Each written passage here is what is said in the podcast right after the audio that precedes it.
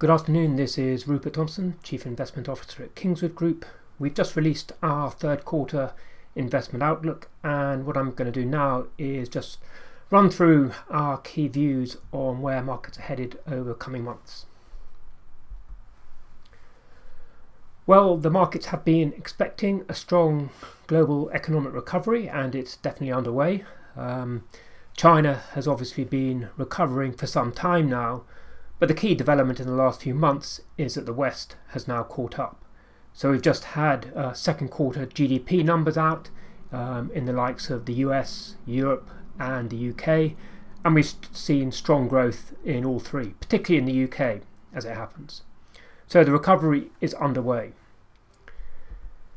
Despite that, we have seen some doubts begin to sort of infect markets, um, infection being the, the correct word here, just because there are worries that the Delta variant could possibly derail or certainly slow the recovery going forward. And if you look at business confidence, global business confidence hit um, very high levels um, a month or two ago, but since then, because the Delta variant has continued to spread, we have seen confidence start to fall back a bit. So, how big a threat is the Delta variant to the global recovery? Um, we're not that concerned, um, particularly in the West. It is more of a problem for emerging market economies, but in the developed economies, because of the vaccine rollout, clearly the link between um, infections and hospitalizations and mortalities has clearly been weakened drastically. And what that means is even if the Delta variant is still spreading, the amount of restrictions the authorities have to impose is a lot smaller than before. The other point we shouldn't forget is that we've just got a lot better at dealing with um, social, social distancing than before. And we're talking about both businesses and consumers. And then finally, um, you shouldn't forget that um, there's still a lot of excess savings, which was built up during the pandemic, and a lot of pent up demand. And that is going to remain a significant source of support, we think, for the global economy. So, definitely, growth will slow from here, but it's still going to remain sort of fairly strong, we think, into next year. Well, I've talked about growth, but actually, the biggest surprise for markets in the last few months has come on the inflation front, not the growth front. Um, everyone had been expecting a rise in inflation in the spring, um, and we got one, but the rise has been a whole lot uh, higher than people were looking for. So if we look at the US, where the pickup's been most pronounced, inflation, headline inflation is now running at a 13 year high of 5.4%. And even if you sort of strip out the most obvious sources of upward pressure, such as energy prices, which have clearly rebound from the low, rebounded from the lows of last year, we're still looking at a core rate of around 3.5% or so, which is significantly up on where it was before. Um, a lot of these increase has been down to bottlenecks in the economy. We've seen used car prices um, shoot up. Um, airfares, for obvious reasons, have rebounded. So there are sort of um, it is concentrated in a few areas at the moment. But equally, we have seen uh, more bottlenecks than definitely people were looking for. And as I say, um, the central banks have been somewhat caught out by this. And we saw this actually um, in the latest inflation forecast for the Bank of England. Um, they've now revised up their inflation forecast for the rest of this year to 4%. Only three months ago, they were looking for 2.5%. The other sort of worry here is that these pickup, this pickup in inflationary pressure feeds through to the labour market, feeds through to higher wage growth. And that would then pose the risk that this whole pickup in inflation becomes much more entrenched, and the risk that the central banks are being too optimistic in thinking that inflation is going to sort of fall back towards target over the next year or so, and that, as it were, they can afford to just look through this temporary rise in inflation. Anyway, where do we stand on this? Um, we certainly do think a lot of the rise in inflation is temporary. We are looking for inflation to fall back, but we do think the central banks are being somewhat too complacent about this. What have the central banks actually done um, as a result of this fast and expected rise in inflation? Well, they have brought forward um, the first sort of likely date for the lift off in rates. So in the States, the US, we are now looking at rates probably starting to rise in early 2023. Um, it had been looking like 2024, but as I say, it's been brought forward a year. And in the UK, again, the Bank of England is now saying they think a modest tightening of policy is now going to be justified over the next couple of years if they're going to be able to bring inflation back down to the 2% target. So, when are we looking at a rate hike in the UK? Our best guess is 2023, early 2023, but there is an outside chance now that rates could actually head up towards the end of next year. But I think the key thing here, as far as markets are concerned, is that if inflation does fall back as you know um, quite a long way, then we're still only looking at a sort of gradual withdrawal of monetary stimulus, so it shouldn't prove too much of a problem for markets to absorb. And if we just move on to markets, you know, what have been what has been the sort of big driver of equities over the last year? Why have equities continued to rally? Why are equities up as much as 15% year to date? Well, definitely one of the sort of background supports is that monetary policy remains pretty supportive in the background. But actually, the number one driver here has been the fact that corporate earnings have rebounded significantly faster than expected. And the kind of numbers we're talking about now is we're looking at um, 45% growth in corporate earnings um, across the globe this year. And what this means is that sort of this year earnings will be as much as 25% higher than they were in 2019, despite, as it were, having the pandemic in the middle of this. So corporate earnings have rebounded substantially faster than expected. You've had a very strong rebound and that is the number one reason why equity markets have done so well over the last year or so.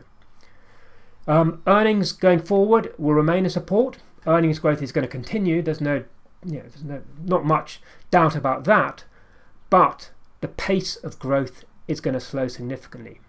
So we can't expect equities to continue to rise at the pace they have done over the last year, just because earnings growth is set to slow quite sharply as we get through this the strongest part of the economic rebound. The other constraint on how much further equities can go up is valuations. Um, valuations actually were looking quite stretched a few months ago, um, back end of last year.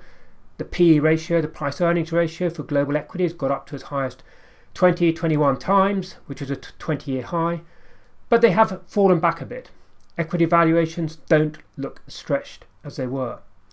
But um, there's a good chance that equity valuations will continue to drift slowly down. So, as it were, not only is earnings growth going to be slowing, but also you're going to have valuations possibly drifting down. And the reason why valuations um, are probably going to drift down from here is just that bond yields are probably going to be heading back up. And actually, one of the big uh, surprises over the last um, few months is that bond yields have fallen, not risen. And this is despite the fact that inflation has surprised on the upside. Um, and essentially, our view is that um, we had a big rise in bond yields earlier in the year. This was overdone. Um, they overshot, and actually, they've now undershot on the downside. And certainly, we expect bond yields to head back up from here um, over the coming year. Not drastically, but certainly we think they look too low at these current levels. I mean, one way of just sort of looking at this is to think that bond yields are sort of close to their all time lows, despite the fact that we are looking at um, not only growth, but also inflation and also budget deficits being at sort of multi year, if not multi decade highs. So we do think bond yields are headed higher, and that means um, the returns you can expect from bonds are going to be pretty limited. Um, government bonds, you may well see negative returns from here, and corporate bonds, sure, you're going to see um, small positive returns, but even so, the returns are going to be pretty limited.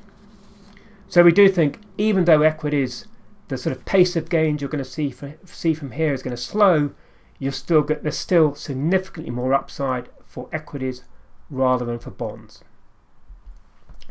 So, if you're going to invest in equities, what is, what's the best place to be? Which markets do we still favour? Well, um, valuations, I think, as ever, are pretty key. And in terms of sort of which regions we favour, certainly we favour the cheaper regions at the moment. And the most obvious one here actually is the UK, where valuations are looking even more extreme. The UK is looking even cheaper. Um, the PE ratio is trading at a 30% discount to the rest of the world. And this is actually the polar opposite of the US, where it's looking even more expensive. So we've got P ratios in the US being some 40% higher than the rest of the world, far more than normal, and yet we've got the UK trading at PE 30% lower. And that is the sort of number one reason why we favour the UK over the US. And certainly, you know, we are also expecting a sort of renewed rotation back towards value stocks from growth stocks. And if that does happen, that would also sort of suggest that you should be favouring the UK over the US. Other than that, um, we still like Asia and emerging markets longer term, and indeed China, despite the problems which have been um, going on there in the last few months. And then finally, we continue to think that a sizable chunk of one's equity, equity exposure should be allocated to themes rather than countries. And we think this has been a sort of key way of generating the best returns over the last decade or so, and this very much remains the case. And the kind of themes we're talking about, the kind of themes we like at the moment, climate change is sort of number one. We also like healthcare and also you know infrastructure. It's just to name sort of three or sort of of the five or six themes where we've got specific allocations to. Okay, that's a very quick sort of run through our view at the moment. Um, just to sort of conclude, where does this leave us? I mean, basically, we still think a constructive stance to equities is justified, and that's what we retain in our portfolios. The upside from here is distinctly less than it was for equity markets, but it still looks distinctly higher than for bonds. So we do think um, you should still continue to favour equities over bonds. In terms of risks, um, clearly there's risks both sides. The variant uh, or the COVID still poses risks on the downside to growth, but possibly the biggest risk at the moment is actually that we see a significant sustained rise in inflation. And if that happens, that means the central banks will have to tighten policy sooner. And we do think you should have some inflation protection in your portfolios. And one of the things we have done over the last few months is add or increase the amount of protection we've got. So we've now got specific allocation to inflation linked bonds. Um, we've also got gold in some of the portfolios where we can. And also we've got an allocation to infrastructure, which again um, should hold up relatively well if you've got a sustained rise in inflation. And number one, we are underweight fixed income. And fixed income obviously is the asset class most vulnerable to um, a rise in inflation. Okay, as I say, that's um, a sort of quick rundown on our thoughts at the moment. I hope that was useful. Uh, thank you for listening. And if you do want a hard copy of this, um, you can get it um, from the Kingswood website. So thank you for listening.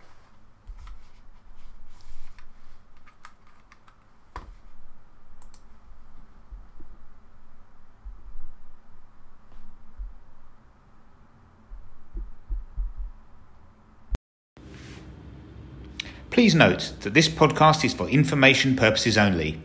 The views expressed do not constitute financial advice, and please remember that the value of investments can go up as well as down. How an investment performed in the past may not be the same as how it performs in the future, and there may also be tax implications. Should you require advice, please speak to a qualified financial advisor.